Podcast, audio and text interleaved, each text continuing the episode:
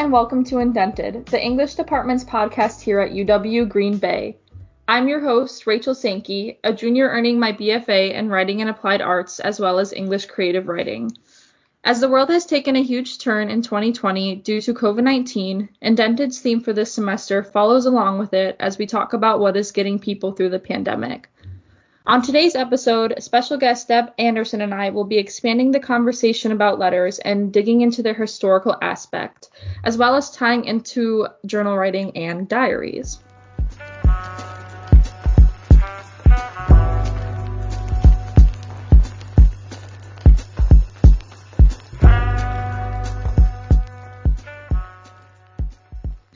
And Deb, I'm super excited to have you here on the show today. Um, I can't wait to dig into the conversations about letters, writing, and the history of it all. I feel that it's a great tie-in um, and continuation to our last episode, and what a better person to come on and talk about it with me than yourself. So you're an archivist here at UW Green Bay, and you work on the seventh floor of the Cofrin Library. Would you mind introducing yourself a little bit? Sure. So, thank you, Rachel, for inviting me. I'm excited to join you on Indent today, and I'm honored to share my experiences with diaries and letters that we have in the archives. Um, over my 30 years of time here in this position as the director of the UWGB Archives, I've really fallen in love with historical diaries and letters for lots of reasons. They just have very rich history. They can be tactile, like to hold in your hand somebody's five year diary and unlock it for the first time after humanity in history. So it's like some of my all-time most favorite collections that um, I'm able to work with here in the archives. Yeah, that's so interesting. And I know we just talked about this too, how I said I'm not a huge history fan, but then going through some of the files that we're going to talk about, it was super interesting um, just for me to even go through a small section. So I can't even imagine how fun your job must be to, to do that every day. Very fun. in the last episode with C Press, we um, talked a lot. Well, we were back and forth on a lot of things, but we definitely talked about how um, sending letters back and forth right now again is like we're holding on to p- physical pieces of history and it's kind of hard to imagine us living in history with the pandemic until of course this pass which hopefully will be soon. Um, but while i was going through the um, digitized files you sent me of the world war ii letters from the smith family in de pere i found a ton of um, well i found it really interesting that so much of the language that they used back um, between 1941 and 1945 sounded almost identical to so many things that I've been hearing people say, um, and even myself say over the past like seven, eight months. Um, uh, of course, theirs is different because they were talking about the state of war, and with us, it's a very deadly and dangerous pandemic. Um, but the fact that they talked about like the upsetting world conditions and anxiety and talking about how they hope this would all be over soon was super, super interesting for me. So, um, especially too, even with not to get too much into the political state, but I know they talked about newspaper authorities giving their like on opinion exaggerating on things, which I feel is also very similar today, how we feel sometimes news sources might might over dramatize a little bit. But um, can I ask how um, you came across the letters from the family during World War II? Sure. So the Smith family collection is one that we have here in the archives, and as you said, Rachel, they're a family from De Pere, and the collection came to us and was given in segments um, by various members of the family. First, starting with the patriarch, the father, and then later one of the children, and then later um, in-law of one of the individuals.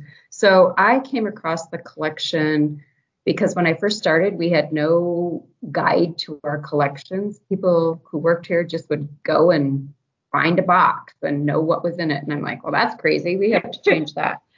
So I literally um, typed up a guide to everything that we have. And in typing of it, I came to this description about the Smith family. And I'm like, ooh, what's that? And I personally enjoy or like the 1940s a lot, that component. And then when I started reading the letters, I found them to be, like you, incredibly rich and reflective of the time period. Um, there's 500 letters that five members of the family wrote, basically, um, during 1941 to 1945. And one of the things I think is really incredibly value, valuable in this collection and sort of reflects things that we might think about with the pandemic is we think we know history or we understand it the best we can from the History Channel, from textbooks, from stories passed down in our families, whatever it might be. But you don't really understand history, I think, until you live it and then you read it by somebody who lived it. So, for an example, I, you know, have lots of degrees and background in history classes, but understood the essence of World War II. But it became much more powerful when I read these letters, and they're talking about something like the daughter-in-law in Utah writes back and says to the mother-in-law here in De Pere, could you please spare your shoe rationing coupons? Our daughters are outgrowing their shoes and we don't know what to do for them. So something as simple as that, you can read it in a textbook. Oh yeah, during World War II they had rationing, and you understand the concept, right? But you don't understand the idea that oh, this is a three-year-old and a five-year-old who grandma and De Pere needed to provide shoe rationing coupons so they would have shoes on their feet, mm-hmm. or one of the individuals who writes letters, she's very chatty and she's one of my favorites. She's very amusing. Um, she's in Madison and the sister of the woman in De Pere. And she talks about how to get around chocolate bit rationing. And I'm like, chocolate bit rationing? What is she writing about? So I read the letter and she says, Well, you wait until there's a fine young boy on duty at the grocery store and then when he's bagging your groceries, you ask him for two bags of chocolate bits and tell him that you're making cookies for the soldiers at the camp. And he'll give you two bags, one for the soldiers, and then you can make your own cookies. So, what on some level, right? That's total minutia. But what a way of understanding that experience in the 1940s, which we can't have or replicate or go back in a time machine. So the letters let you do that, I guess or um, one of the individuals writes this really poignant letter about um, it's on New Year's Eve, and she writes, I'm sitting here and the snow is gently falling. It's New Year's Eve. All is right in the world, but it does not seem to be. And so she's writing like um, after Pearl Harbor. So the United States has just gotten into the war. When will this be over? So similar to pandemic kinds of things, right? When will this be over? So I just love this collection. It um, connects with so many things. I agree. Um, it, it I, again, I find it super interesting, like the back and forth dialogue. And again, so coming from someone who doesn't enjoy history too much, I know when I was reading some of the first letters right in 1941 from Margaret, it was almost kind of like they. This might sound super weird, but it's like, oh yeah, these people had personalities, and you know what I mean. And you think when you read through history and especially during that time, people were very prim, proper, maybe not showing as much emotion as we do now. I think that's something in like today's day and age we're maybe more comfortable with. Um, but when she would just talk about the mundane things, she brought up anxiety, which for whatever reason I was even like, oh my gosh, they're talking about anxiety in 1941. That seems like such a new, such a new concept. Um, which was super interesting. And then also the letters that were sent from Mark back home, because um, he was stationed in Hawaii. And Correct. I'm currently watching this show, and in the show they flash back to when the the husband was in the war in, in Vietnam, and so he was stationed in Vietnam, and um, you see that, and of course it's heartbreaking. But then to actually sit down and read a letter of someone who's actually there was kind of made me think, oh yeah, this is still an actual thing that happened. This isn't just you know, it's not just acting. Right. Um, right. Which is exactly. interesting to me. Yeah. I also what go ahead. I was gonna say one of the things I love about those letters too is that I don't you didn't get the full 500 of them, but I've read all of them for something, a project I was working on. And um, one of the individuals, one of the sons, is dating a woman who her letters start to appear, and there's references to other family members. And I found myself and my staff who was reading on like we were turning the pages like the page of a really good book or something like what happens does he stay with bobby or not does Bobby become his wife? We've got to know. And then literally, we were reading these one day in the archives, and I went, oh no, he broke up with Bobby. What? you know, how oh can do that? So you like become part of these people's lives, and um, like if you know what you're looking for, there's a certain spot in one of the letters where there's a uh, like a water stain on it, just a blotch. And we know from the content, we're fairly confident from the content of the letter that that's a tear stain that's on there. Oh. So then that makes it very um, tactile and visceral and real in a way that you can't get other from a book kind of thing. For sure, that's kind of like what I think about when I write or you know writing a letter or something or a card to someone and I accidentally spill coffee on my paper like that, but definitely more sad. I yep. and I, I I agree too. Like I got so invested and then because the letters came from several different family members and I was spending time trying to look like okay who's who who's who I'm keeping track of this and then I got so used to Margaret saying such is life that I was able to start being like, I feel like she's gonna say it here from what she just said, and then all of a sudden the next line would say like such is life, and and again it was just it was almost like you know people say you, you open a book and you open like to a whole another dimension or world, and it's like right, I was reading these letters and these people were coming alive on the pages, and I was picturing them in my head, so.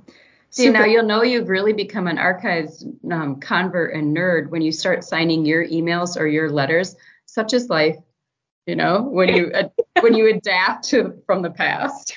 Such is life, Rachel. Signed Rachel. Yep. so I definitely connected with those letters the most for sure. And again, I think a lot of that has to do with how the way they were talking sounds nearly identical to the way that people are talking right now during the pandemic, which I think also made it easier for me to connect to the letters and understand them. Because all of a sudden I'm like, oh my god, it sounds like we're going through the exact same thing right now. And it almost until they mentioned war, I'm like, oh yeah, Margaret is going through the pandemic with me, right? And then I'm like, no wait, this is 1941, not you know 2020. Right. So, um, yeah, those collection of letters were fantastic. I was also wondering, and I asked this a little bit in the beginning, but I was wondering if we could expand on it about how you can go, like, how do you guys go about receiving the journal letters or the entries? Do you ask for them? Are they just sent to you? Things sure. like that, the mechanics?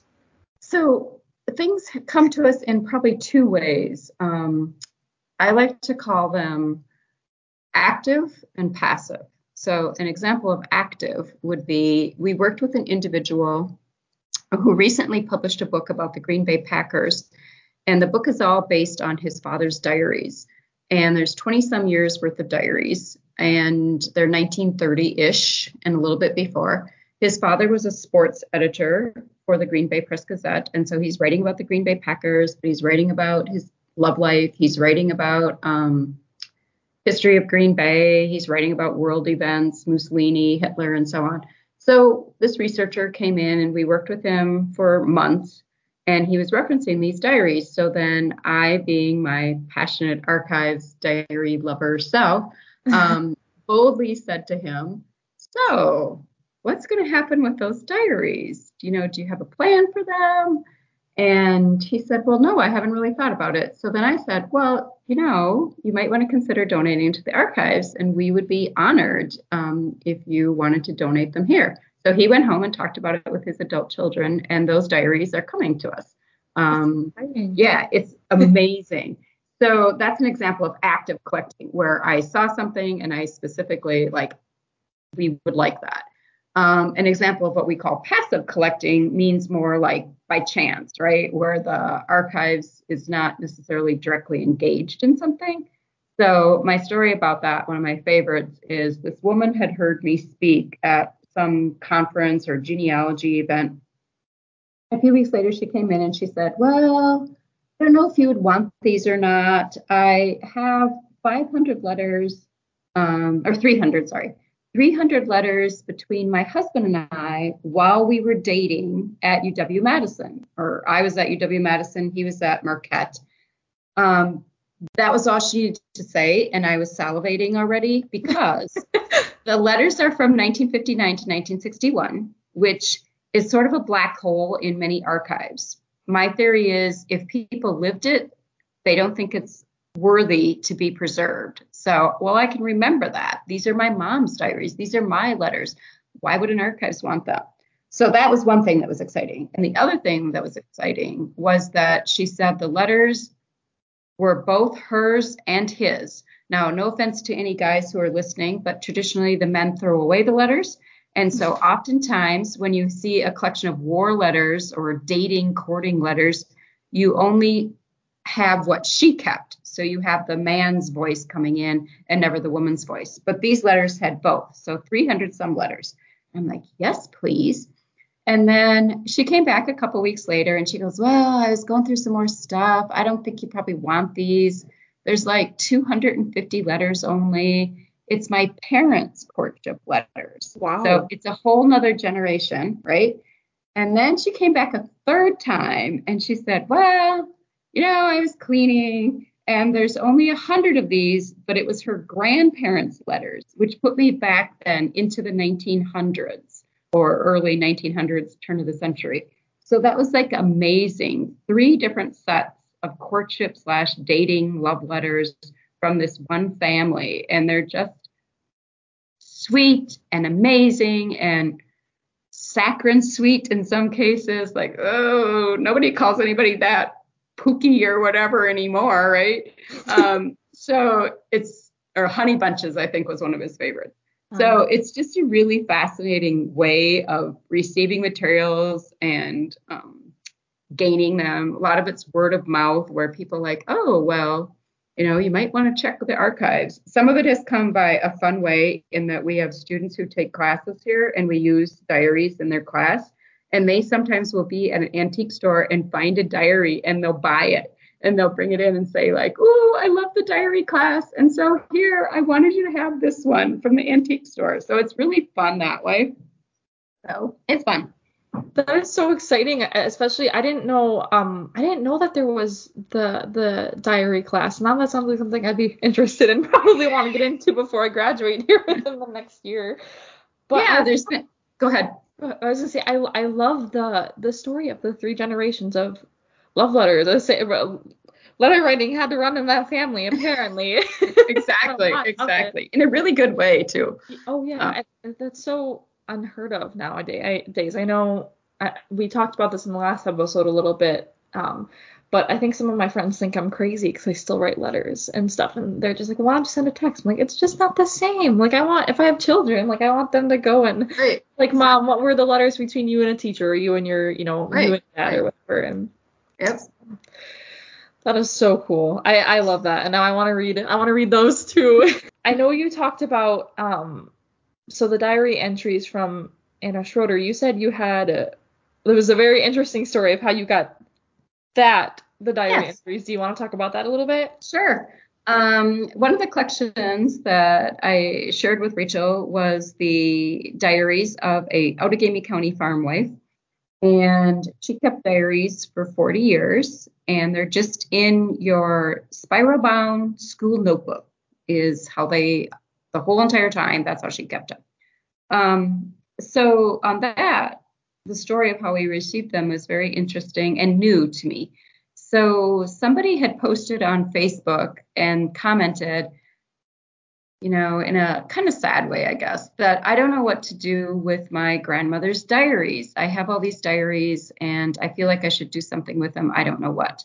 And so a UWGB professor that I'm friends with on Facebook said, You should really talk to Deb Anderson. So this um, granddaughter reached out to me via Facebook Messenger, and we conducted the whole donation or acquisition of the diaries via Facebook Messenger.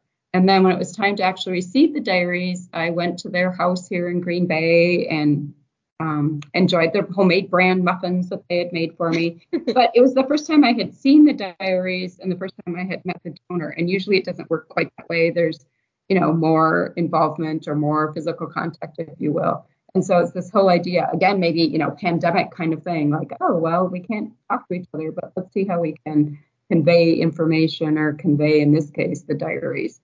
So um, that donation was fun, just conducting it all via um, email, Facebook Messenger, and a new experience for me. Yeah, that is that is so cool, and how the power of technology has definitely evolved from you know 1941 to now or wherever Right. it is. Exactly. So I, I went through some of the the diary entries from Anna. Um, the one thing I did notice while reading these letters is if the letters weren't typewritten and they were handwritten, people wrote in very like fine cursive. So sometimes it was hard for me to read a little bit of it just because we don't really write in cursive anymore.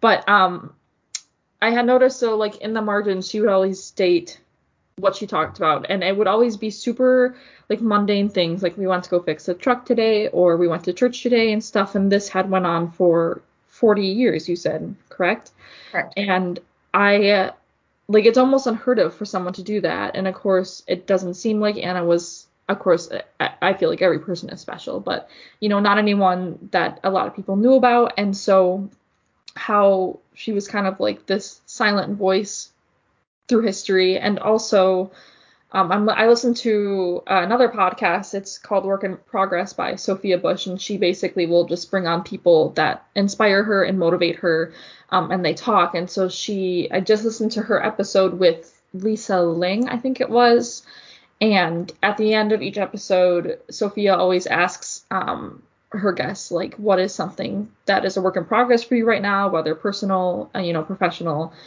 and Lisa had said that um, she had talked about how she just wants to remember every day of her life. Like she wants to make sure that every day is a life, or you know, yeah, every day is a day worth living, and all of these things. And so when I was going through Anna's letters, it kind of made me think of that because even if it was something so mundane as fixing the truck or going to church, it's you know, she has this complete record of her life for 40 years, which is something most of us don't have, we won't have um, with increase in technology and stuff. But so Yeah, I think one thing that's interesting when you have those um, diaries that are filled with minutia, um, you know, on the first read through, it's like, oh, minutia, minutia, minutia, um, minutia of the past. But really, it helps you better understand the past or make it come alive, right? So I'm going to guess a lot of the audience members might not be um, canners, you know. So if we read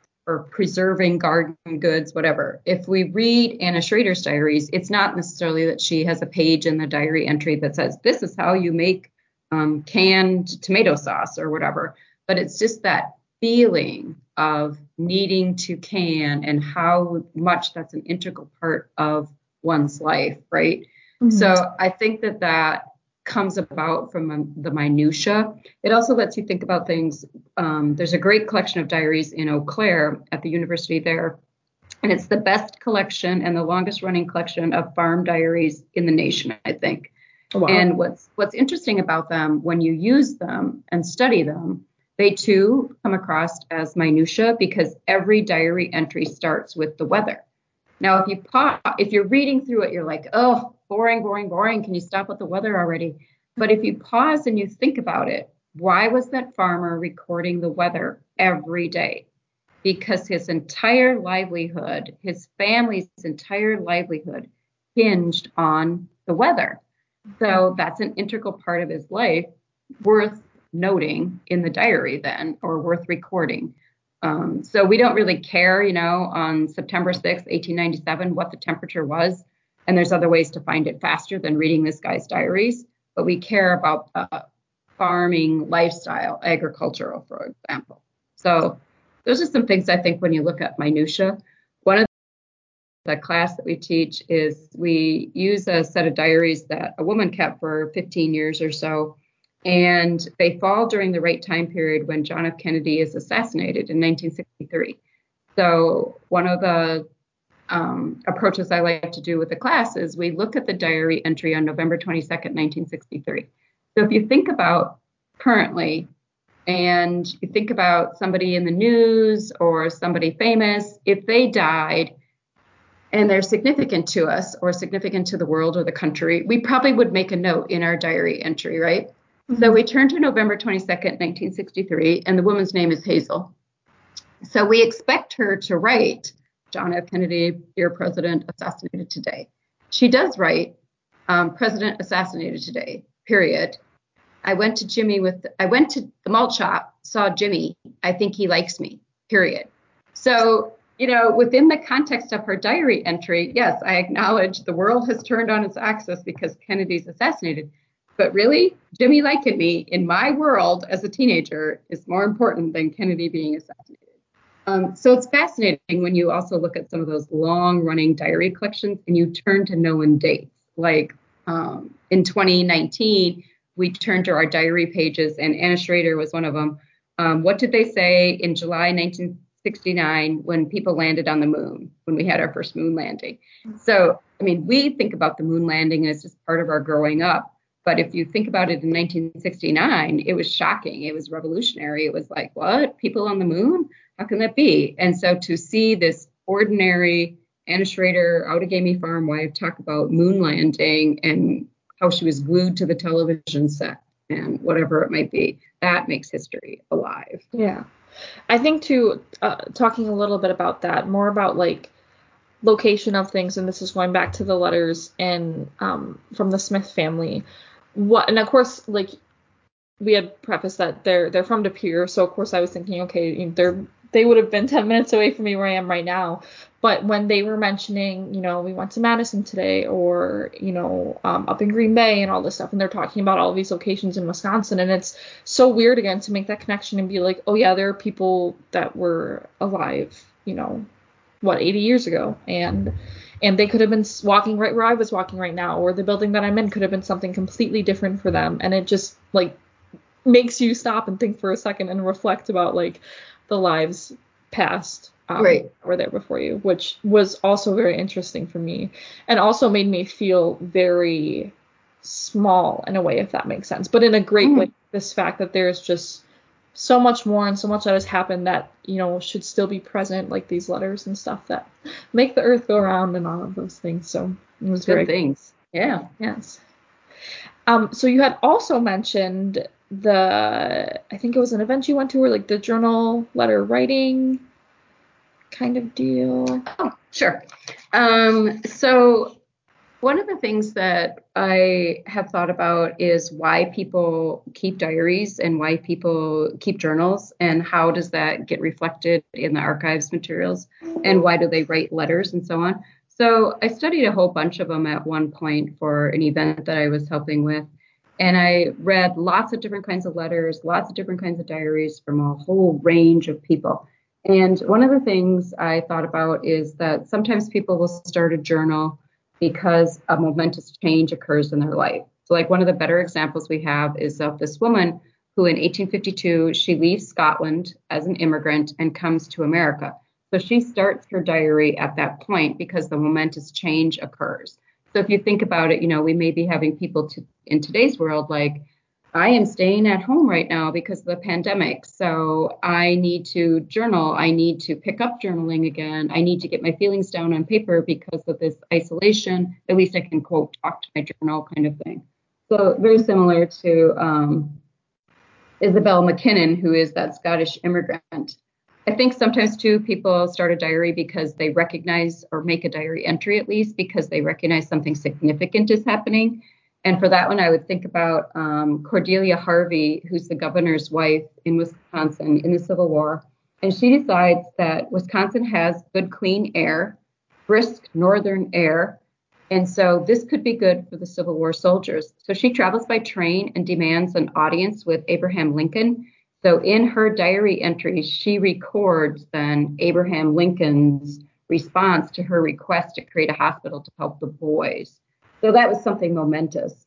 Um, I think sometimes people record or start diaries to help them through um, the spectrum of human experiences. Like one of my most moving diaries, I would say, is one that tries to navigate some deep emotions associated with painful events. And the diary is from the 1890s, and it's of a farm wife. And basically, she records the dying over several months of her young son named Nate. And it's incredibly powerful. But then you talk about um, the idea of minutia, because most of her diary entries are like, canned 30 jars of sweet pickles today, canned whatever, tomatoes. um, went to town to the granary. So very boring, very farm life, very not significant. But every once in a while, then there is this other entry. Sat up with Nate tonight, coughed up two pints of blood. So we know he has TB, or what would be called TB now, tuberculosis. So hmm. every once in a while, she's going through this um, and just slips those entries in. And I'm thinking, oh my gosh, if my son were dying, pints of blood, I would not be canning pickles. I would not be doing anything except sitting beside his bed.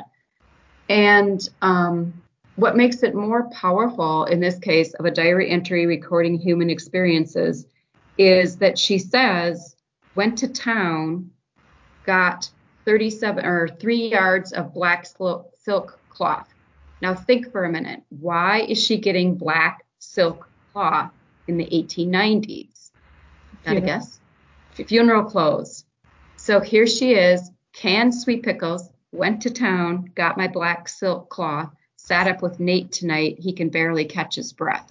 How, oh, that's a really powerful and incredible kind of diary. Yeah. So I think we'll always have those diarists, but I do think the art of letter writing is fallen by the wayside.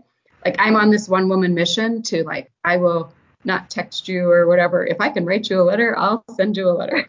um, that's my own personal mission. So I think similar to diaries, um, people do them for their own reason, but I don't think we're picking up a pen, sending a letter to a friend, a parent, a lover, a child. It's obsolete.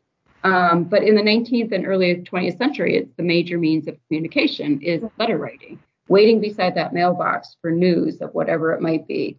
So similar to diaries, I think letter writing happens um, I don't know, like that same kind of immigrant experience, sharing the new experience of the new country. Um, I love the diary or letter of one woman who writes back home and she says, um, the streets really aren't paved with gold here in Wisconsin. I'm not quite sure what I'm doing here. Or my other favorite one is this Norwegian guy, and he's a lumberjack in the Eau Claire area. He writes a letter home to Norway to his brother, I think, who's coming and he draws a circle on the letter. And the letter, the note next to the circle says, When you come, if you could bring a ring this size, I've met a fine young woman. So he's writing back to Norway, Can you bring me this wedding ring? I've met a fine young woman. So it's that idea of sharing their new experiences or whatever it might be. Um, sometimes it's to share common experiences. You know, we're all in the Civil War, we're all in the pandemic together, we're all um, locally in 1871 experiencing the Peshtigo fire, so that kind of thing. Um, catching up on each other's lives, so that's the most common. Like, you know, dad did this and I did this, and the hens laid 20 eggs, and, you know, it took me a while to find them all, or the love letters, like we talked about. One of my other favorite kinds of collections is those that they're not very plentiful, but they sneak in once in a while, um, where daughters mostly will write moms and ask for child rearing advice. Oh. So it's a way that you can understand parenting in the 1950s in this example, where the daughter writes back to the mom here in Green Bay and says, Well, just how much castor oil should I give Billy when he's misbehaving? so that gives you a whole idea of okay, they use castor oil to solve misbehaving problems. And you know, where are you going to get that kind of detail or figure that kind of stuff out? So um, those are some reasons that people might think about keeping diaries and letters. And I think what's true of the past applies to the future, you know, mm-hmm. that you can keep the diary and letter for those same very reasons in today's world. Um, as people think about recording their experiences with the pandemic and um, social injustice and all that's going on in our world, um, diaries and letters are an awesome way to put it down on paper.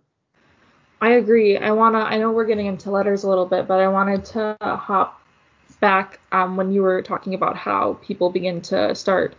Well, I guess either writing letters, but um, mainly like keeping track of the the diary entries when something big is going on, whether that's good or bad. And so of course, like I'm an English major, and so I'm a writer. But once I became an adult and I started college and I have a job and all these responsibilities, like I never ever get time to write for myself anymore. If I'm writing, it's for you know an analysis essay, it's for it's a poem for class or whatever it is. And um, so when I had moved back home at the start of the pandemic, my it's very funny. So I kind of hoard notebooks, even, and I never end up getting through all of them. But now all my friends, that's what they'll get me for Christmas and birthdays is notebooks. So I just keep stacking these notebooks that I like haven't been able to touch yet.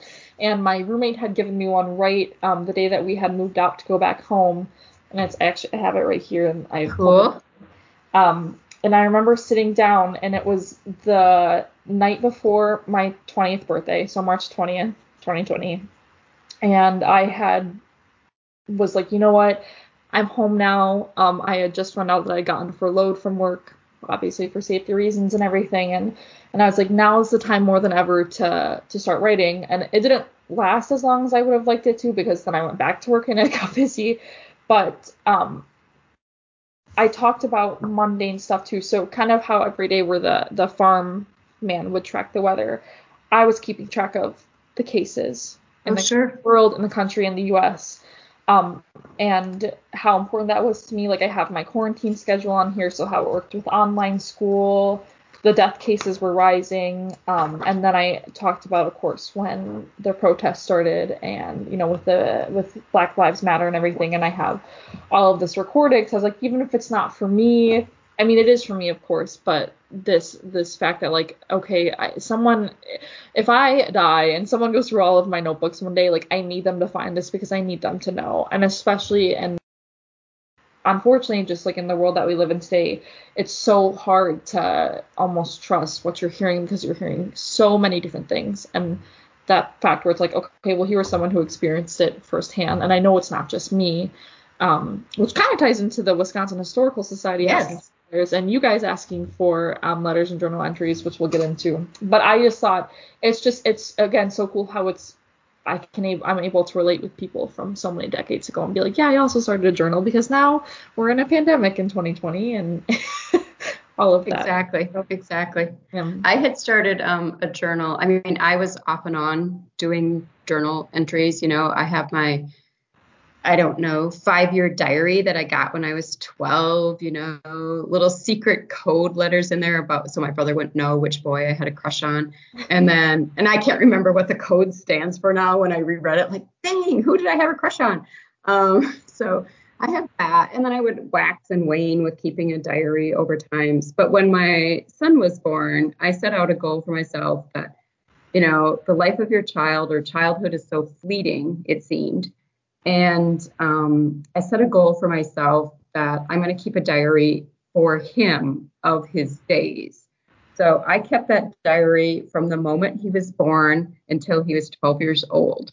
So 365 days a year, years, there's an entry about his life, about his childhood, you know. And somebody said to me, "Are you going to give that to an archives?" And I'm like, mm, I don't know yet, um, but it's proving to be um, fun family fodder right now because um, his fiance will call or email and say, okay, is it true that he could speak in full sentences by the time he was 10 months old? Because that's what he's saying. Can you look it up in the diary? So I'll go back. go back. So we have um, story hour with diaries on our family chats. And, um, so the idea being, though, what's the impetus? Well, the birth of the child was the impetus to yeah. start that diary then and to reflect back on it. And you know, what do I hope happens with that? Maybe it'll end up in archives. But I think, you know, more importantly, it represents a life, a moment in his life and a moment in my life that then can be shared forward to the next generations, right? Yeah. So if you think about it from a personal point, whether it does or doesn't end up into the archives, it tells you who I was as a mother, new mother, and it tells you how he was as this baby and then growing into childhood and so on. So it's kind of cool that way. Well, I hope it's cool, but I don't know. Uh, oh no, I, okay, trust me. I think it is very cool. Um, whether, again, whether or not it goes into the archives now, I, again, I'm I'm t- getting all these tips from you. I'm like, okay, well, if I have a kid, then I need to record everything that happens from. Yep. And the worst one was that, well, worst. I don't know if it's meant worse. That's probably not the right descriptor. I so the the diary for him, I kept for us for personal reasons then. Mm-hmm. But um, I have to say my work life infiltrated my life when I was expecting because I'm like, there are no diaries kept by pregnant women. I am going to record everything that's happening to me while these nine months are unfolding. So I have a pregnancy diary as well. Gosh. And yeah, that one I haven't looked back on yet. So, um, but you know, it, it, if you think of it, tell the story. So yeah. And again, whether that ends up in an archives, like we're saying, or it's just telling your own story for yourself to look back on, um, to see growth, to see experience, to see change, to see feelings, or whatever it might be. Or if it does get shared within your small circle of family or whatever, or as an English major, it becomes an inspiration for some story in the future or whatever it might be.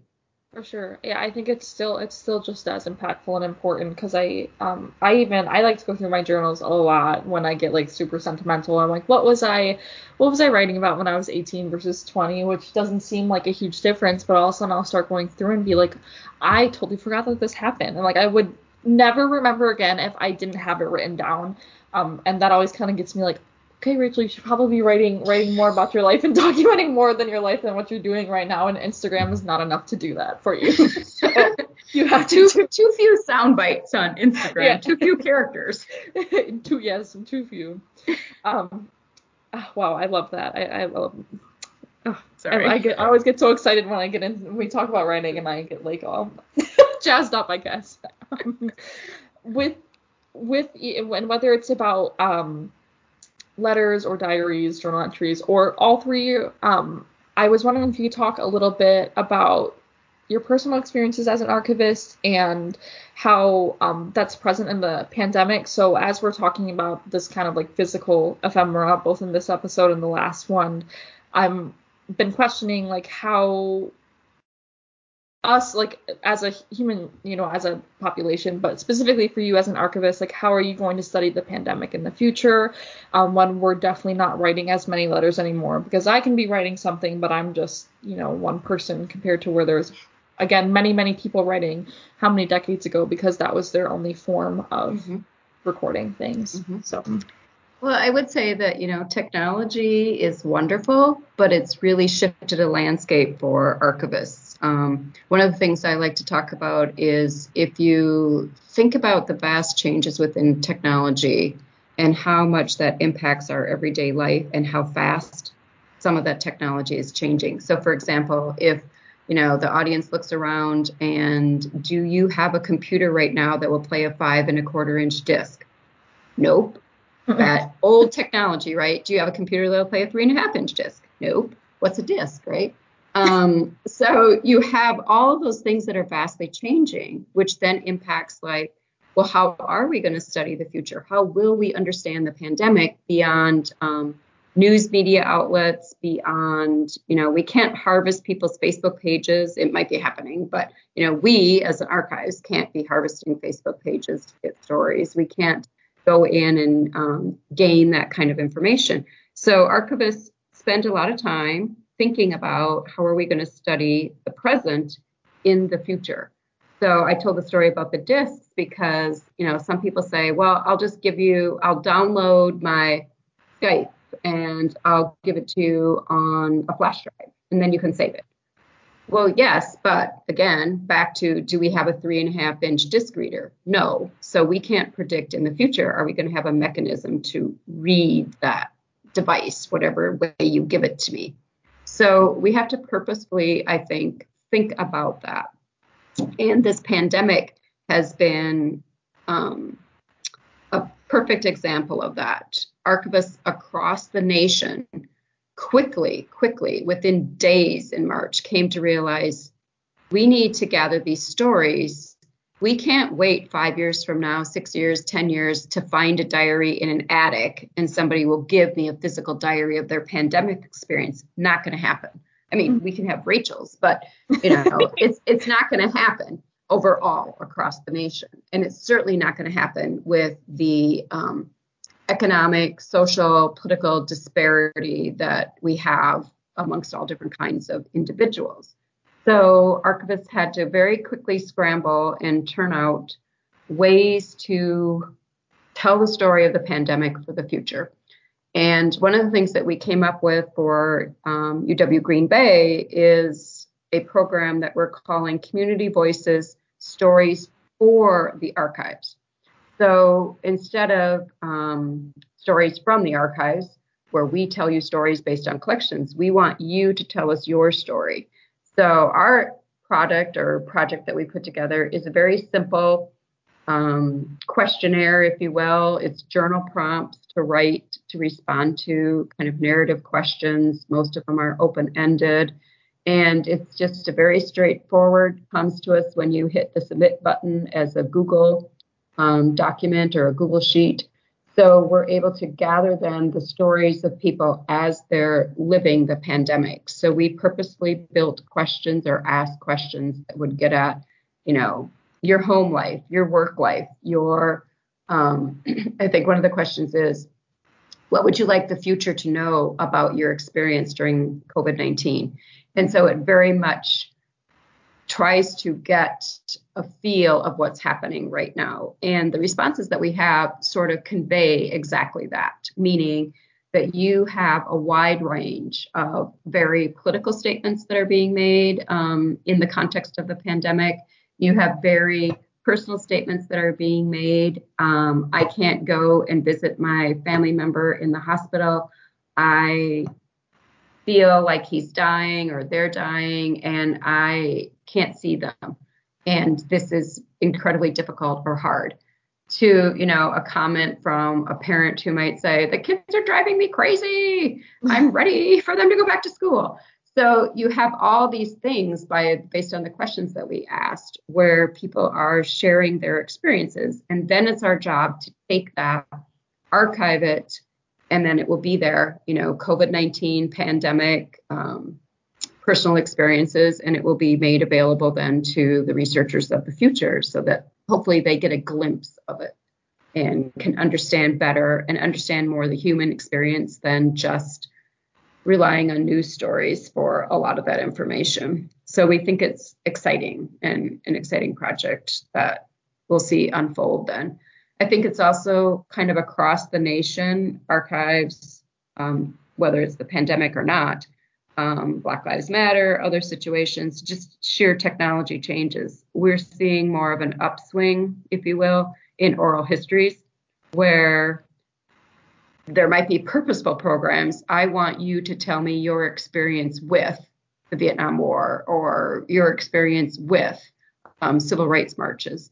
Sometimes it's more along the lines of StoryCorps, where I'm going to go and record about my wedding and a 1960s wedding or whatever it might be. So we see an upswing, I think, in oral histories that way. And that's going to be part of the pandemic, I think, as well. That's still mm-hmm. coming, where we'll try to go out and interview um, essential workers so that we can understand they don't have time to fill out my survey right now. So, what was your experience as a nurse? What was your experience as somebody working in the food industry or teaching or whatever it might be? So, I think those oral history projects will be coming in the future. Sure. Once once we all can turn our attention to something else. But yeah. Yeah. yeah. I think both both you know keeping track of it physically on paper, um, your experiences with it, and then the oral history are both great ways. Of course, you know, letters and, and, and journal entries are a little more physical, but I also love the idea of like the oral history project. But I, I think about that too when you when you're writing about well first of all i'm glad that you're getting responses. I'm always worried that i know i posted like a, a little survey thing for our last episode and i didn't get too many responses which is a little sad. So i'm glad to hear that you have gotten um gotten them because that's very important. But i think too especially I, I keep saying with the world we live in but it, it's true with the world we live in like even you know, even when things shut down and everyone was at home, all of a sudden, all of us are like, okay, well now's the time to do all these things that I wanted to do, and I have to do them now. Like I have to do them now, or otherwise I'm not, I'm not gonna have time. And this, this kind of idea that I think most Americans follow that if you're not being productive 100% of the time, oh, you're, you're, you're, you're less than. Yeah, or if you show any emotion, you're weak. Um, and I think taking the time. Um, I was thinking about this specifically to what we're tying into with the Wisconsin Historical Society asking for the journals was one, it's a fantastic idea to keep track of a historical moment like we've been discussing. It's so crucial. But it also gives an outlet for those who submit their journals to sort their feelings out. It has been unbelievably confusing and sad and stressful. And I think, um, and of course, I can't I can't speak for other people, but I even know sometimes too. I would avoid writing. So I'm like, I'm too emotional. I can't be emotional right now. Like I can't be feeling these things. I need to be productive. And so um, I think it's great that uh, people are, I guess, coming out more and being like, yeah, this sucks. Like, I may come across as super strong and I'm doing all these great things amidst the pandemic, but I am still stressed out beyond belief or whatever. So, um, maybe a little, maybe a little sappy, maybe a little too sappy from, from my viewpoint, but I, I think, I think it's great both ways. Mm-hmm. So, mm-hmm. exactly.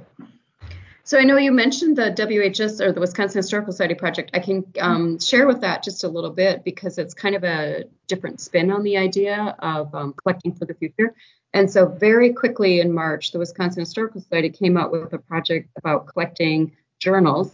And um, literally, they have created on their website some journal templates, journal entry templates um, for a couple different platforms or formats.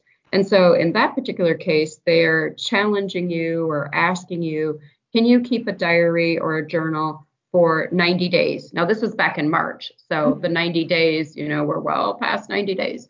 Um, so the concept being, could you, it's, it's just a 90 day commitment or a 60 day, whatever it is that you could do. And um, similar to ours, all of us are reaching out to diversity um, and cutting across all lines. So we're asking school children to turn in their journals or their diaries or fill out the survey that I mentioned that we have, or we're asking retirees or educated, not educated, frontline workers, um, you know, all kinds of individuals are being asked to do this journal project. And what's kind of cool, it's morphed a little bit over time since it was launched in March. Mm-hmm. And for some people, like you and I are writers, and um, you know, our lives are based on words and that kind of thing, where other people express in different ways. So they've started um, also getting some art turned in that's reflective oh. of an artist's feelings. So that's the art journal, so to speak um, or in lieu of a journal. And they're doing a really cool project where, you know, okay, well, what medium are you working in? Um, let's see that as well. They also had something where they asked people, can you design a poster that's reflective of the pandemic? Represent the pandemic in a poster. And so they've curated those posters and have now added those to the collection as well. So if you think about 50 years from now, when you're trying to understand, well, what's this thing, the 2020 pandemic, you'll be able to read these journal entries or read the responses we received, look at this art that's being created, and understand maybe a little bit more about what was really going on and what we're all feeling, experiencing, etc. Yeah. It's like it's almost like um, an entire movement, kind of. you know, I, and I guess I guess it is. Um, so I, I love the idea of the art pieces too because again um, even though it's great that people are keeping diaries and whatnot it may not be like the best outlet for everybody. So that idea that we have different mediums like the oral history project or even you know people might be doing it by taking photos on their phone and keeping them on instagram whatever it is like um, it's great that people have like all those different outlets mm-hmm, mm-hmm. and of course if anyone is interested in that then you should um, head over to either both the survey or the wisconsin historical society website to do that i've been back and forth on whether i want to do that or not because obviously journals are very personal but i think it's great to keep track of history Yeah. of course so well, Deb, thank you so much for coming on the show today. I had a wonderful time talking with you, and even though we just met a couple weeks ago, uh, it almost feels like I've known you for a very long time just by the way we talk. So I love. Oh, that. that's great. Well, I it was um, thank you for giving me an opportunity to obviously talk about one of my passions and to share that out with your audience and with you. Like, come on, let's write a journal, let's do a diary, we can do it. Um, so it's fun. I totally enjoyed myself. So thank you. Yeah, Indented is a production of Phoenix Studios at the University of Wisconsin Green Bay. Phoenix Studios executive producer is Ryan Martin, and the production manager, manager is Kate Farley. Our audio production coordinator is Bill Salick. Our sound engineer for this episode is Sarah Miller. Thank you, Sarah. Our graphic designer is Kimberly Vlies. Special thanks to our guest today, Deb Anderson, and to the indented faculty advisor, Dr. Rebecca Meacham. If you haven't already, please remember to rate, review, and subscribe to our podcast on your favorite podcast platform. You can also head over to our website at uwgb.edu forward slash podcast to check out past episodes of this and all of our shows. I'm your host, Rachel Sankey. Thanks for listening.